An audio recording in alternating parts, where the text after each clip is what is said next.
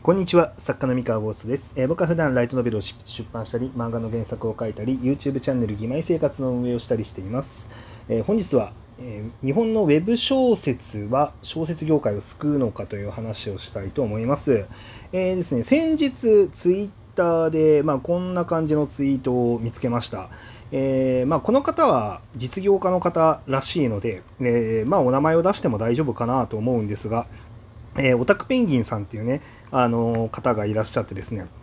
えーまあ、ラノベと漫画を愛してくださっている、まあ、オタクなペンギン起業家ということで、まあ、すごいあの僕らの業界にとってはね、ありがたい、あのー考え方で活動してらっしゃる方なんですけれども、この方がですね、えー先日、ツイッターの作家界隈でちょっと話題になったラノベ作家が稼げないのかどうかとか、まあ、ラノベに限らないかな、まあ、作家が稼げる稼げないの話とかがね、えーされたりとか、その悲観的なあの情報が多いっていうことについてちょっと触れていてですね、えーこの中でですね、まあ、あの、確かに発行部数っていうのはま下がっていていて、まあ、新刊も出しにくくなっていて、ってなっていって、まあ、この業界を変えていかないと本っていう文化死んじゃうよねっていう話をしているんですね。でただ、その中で、まあ、その少ないポジ要素といいますか、ポジティブ要素の中に、いや、でも、ウェブ小説のそのアクセス数は増え続けているんだと。あ例えば、その小説家になろうさんって、なろう、小説家になろうっていうプラットフォームでは、えーなんか、日本で14番目ぐらい、日本のウェブサイトで14番目ぐらいに見られてるっ。うん。で、まあ、小説の市場規模は減ってるけど、まあ、コンテンツとして弱いのかというと、まあ、全然そんなことないんじゃないかっていうね。あの、まさにその通りだなって思う、あの、こう書き込みをしていらっしゃるんですけれども、ただ、ここがですね、なかなか難しいのが、あの、まあ、このね、あの、オタクペンギンさんもおっしゃってるんですが、その、業界全体でこう、なんでしょうね、まあ、競技人口は増えてますと。えーその競技人口増えてるしあの文字コンテンツを読みたいっていうお客さんも大勢いらっしゃると、えーただ、まあ、問題がですねあのお金の流れを整理し直さないとじゃあこれっていうのが、えーなんかビジネスになるのかどうかっていうところですよね、まあ、ここが結構難しい話だなと思っています。でこれはね、なかなかこういかんともしがたくて、えっと小説家になろうさんの運営本体に関しては、まあ、圧倒的なアクセス数からその広告収益っていうのが発生しているので、あの運営母体は大丈夫だと思います。で、なんですけれども、そのこの文字コンテンツを、まあ、読める、まあ、最強のプラットフォームっていうところがですね、えーまあ、ユーザーの課金ポイントが一切ない、えーまあ要は何て言うんでしょうね、まあ、完全に無料の場として成立してしまっているっていうところが、まあ、結構日本って特殊とまでは言わないんですけれども結構数少ない環境なんですよ世界的に見ると。例えばその中国とかだとそのウェブ小説のプラットフォームって、えー日本の漫画コンテンツの感覚にちょっと近くてこうまあ無料分っていうのもあるんだけれどもその先の方とかを読もうと思った時とかに、まあ、ちょっと課金したりとかが必要になってきたりとか、まあ、あと投げ銭だったかな。ちょっとごめんなさい。システムちょっとうろ覚えなんですけどなんかそういう機能があったりとかして、ま、結構その要はマネタイズができるようになってるんですよ。そのウェブ小説のプラットフォームの中だけでもこうなんでしょうね。えー生活ができますっていうところまで、まあ、整ってるんですね。まあ、なので、それがあるから、その小説家とという職業が成立するですよ。ウェブだけでも。まあ、紙で発行しなくても。で、それがあるんですが、まあ、その日本って、あの、スマホとか、そのウェブとかが浸透するよりも早く全国に本屋さんっていうものが展開されていましたので、あの、紙の本を読むという文化の方が圧倒的に先に普及してるんですよ。で、強いんですよね。で、っていうのがあって、で小説家になろうっていうプラットフォームができた時とかも、基本、そのウェブで読むものっていうのは無料だよねっていう価値観の頃からウェブ小説サイトが存在しているわけですよ。結構その、あの中国とかあの東南アジア系の国々っていうのはその IT とかが発達するその輸入されてきて技術が発達するっていうのもちょっと日本より遅かったので逆に早く成長したっていうのがあって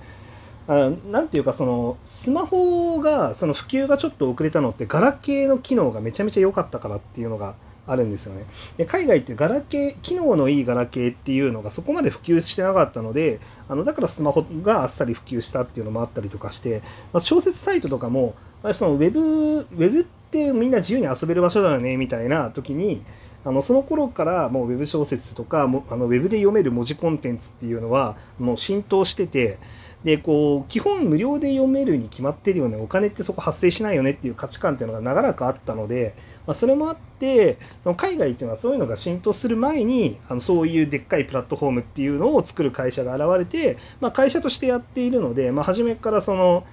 設計思想としてそのマネタイズができるように作家もあのマネあのお金が稼げるようにっていうふうに、ま、そういう設計思想として作ってるんですよね。ま、なんですけど、まあ、その早くにサービスが出来上がってたがゆえにあのマネタイズに関しては、まあ、そこまでその作家のマネタイズみたいなところまで含めて設計されていないっていうのがあって、まあ、なので、まあ、確かにあの小説家になろうさんのアクセス数めちゃめちゃ多いんですけどじゃあこれっていうのがその業界をガラッと変える変えうるものになるのかっていうのがなかなか難しいなっていうふうにちょっと感じてるんですよね。でこれは、まあ、もちろんその小説家になろうさんが、えー、あの先導して主導してこうシステムを変えていくあの刷新していくっていうことをしていったら全然成立すると思うんですけど、まあ、他の新しいサイトとかあの小説家になろうさんほどの影響力がないそれよりかはえ低いあのサービスとかが、まあ、ものすごい多分頑張ってその課金とかのシステムとかを整えたものっていうのをどんどん出してると思うんですけど、まあ、課金じゃないけど例えば角読むさんとかアルファポリスさんは確かあの広告収入の分配みたいなのは確かしてるんじゃなかったかな作家にも、まあ、みたいなこととかを、ま、したりとかしてはいるみたいなんですけど、ま、どうしてもそのアクセス数が足りないんですよね。あのまだまだこうお客さんその文字文字コンテンツを読みに来る人が少ないし、まあ、お客さんが少なければ投稿数も増えていかないので、まあ、そうなっていったら、まあ順あね、なかなか難しいところがあるんだろうなとだから小説家になろうさんぐらいの圧倒的なあの読者母数を抱えているところが、まあ、しっかりそういう交通整理をしてくれたらねあのそうあうまくいくんだろうなって思うんですけど、まあ、なかなか難しいですよね。あのなんでかっていうとあのそこを交通整理してあげる理由が多分運営さん側にないはずなんですよ。なのでそれがちょっと難しい。なぜなら、まあ、今現状の、ね、運営体制で十分回っているしアクセスが増えてるということは失敗しているわけではないっていう認識になるんですよね。実際読者にとっては課金ポイントがゼロだったらそれに越したことはなくて結局その課金ポイン課金する場所があるっていうのって結構運営側その提供側の会社の都合だったりとかその作家側に都合がいいっていう形でユーザーからすると全然全部無料の方がいいよねっていうのが当たり前なので、まあ、そうなってくるとねなかなかこのユーザーがまそれでね圧倒的に多いっていう状態ででしかもえー、っと小説家になろうさんってそこから商業作品として本が出ましたその出版社さんが本を出しましたっていう作品がたくさん存在していて出版社さんが本を出すたびにその本の宣伝をするたびに小説家になろうの名前を出すんですよ。で名前を出すしアニメ化とかメディアミックスした時とかももうその度にサイトの名前を出すわけですよね。でサイトの名前をそういう機会にガンガンガンガン認知広げていくのでもう圧倒的に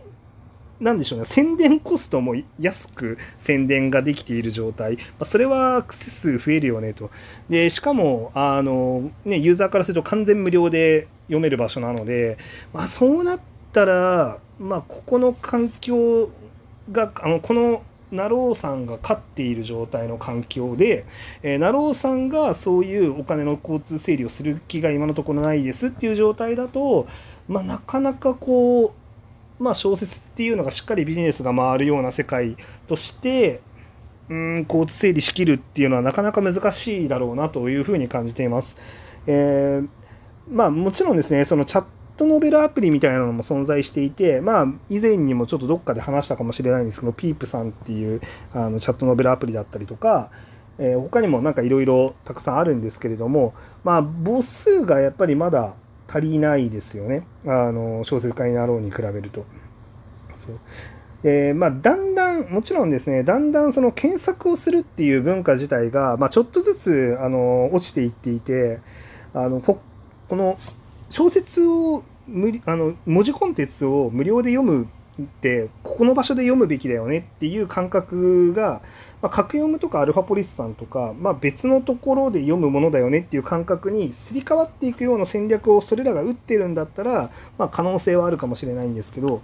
え多分他の小説サイトがもっともっと強くなったら多分小説家になろうさんもプラットフォームを改革しなきゃいけないよねっていう風に動くので多分そっちでもお金の交通整理しなきゃねっていう風な流れになっていくとは思うんですけど今の現状だと圧倒的に一強なので、まあ、多分変える理由がなさそうなんですよね。まあ、なのでまあうんそうですねまあオトクペンギンさんのこう書いてることすごいわかるんですけれどもまあ、ここに関してはなかなか長い道のりになりそうだよなっていうふうには思っております。はい。というわけで、あのー、まあ、僕は引き続き、こう、紙の文庫本を書き続けようかと思っているんですけれども、まあ、とはいえ、まあ、将来的にどうしていくか、まだ全然わかんないですけどね。うん。全然わかんないですけど、まあ、もちろんね、無料のウェブ小説で、あの、書いて、そこから書籍化っていうルートはあるので、あの全然いいんですけどもただそのその既存のルートっていうのもじゃあいつまであのしっかり作家さんが食べていける状態環境っていうのを続けていけるのかっていうのはなかなか難しいものがあるなと思っているので、まあ、そこはねちょっと注意深く見守りながらなんかうまく波乗りができたらなって思ってます。はい。というわけで、まあ、今日は Web 小説の話をさせていただきました。まあ、こんな話をね、毎日していますので、よかったら他の放送も聞いてみてください。それでは皆さんおやすみなさい。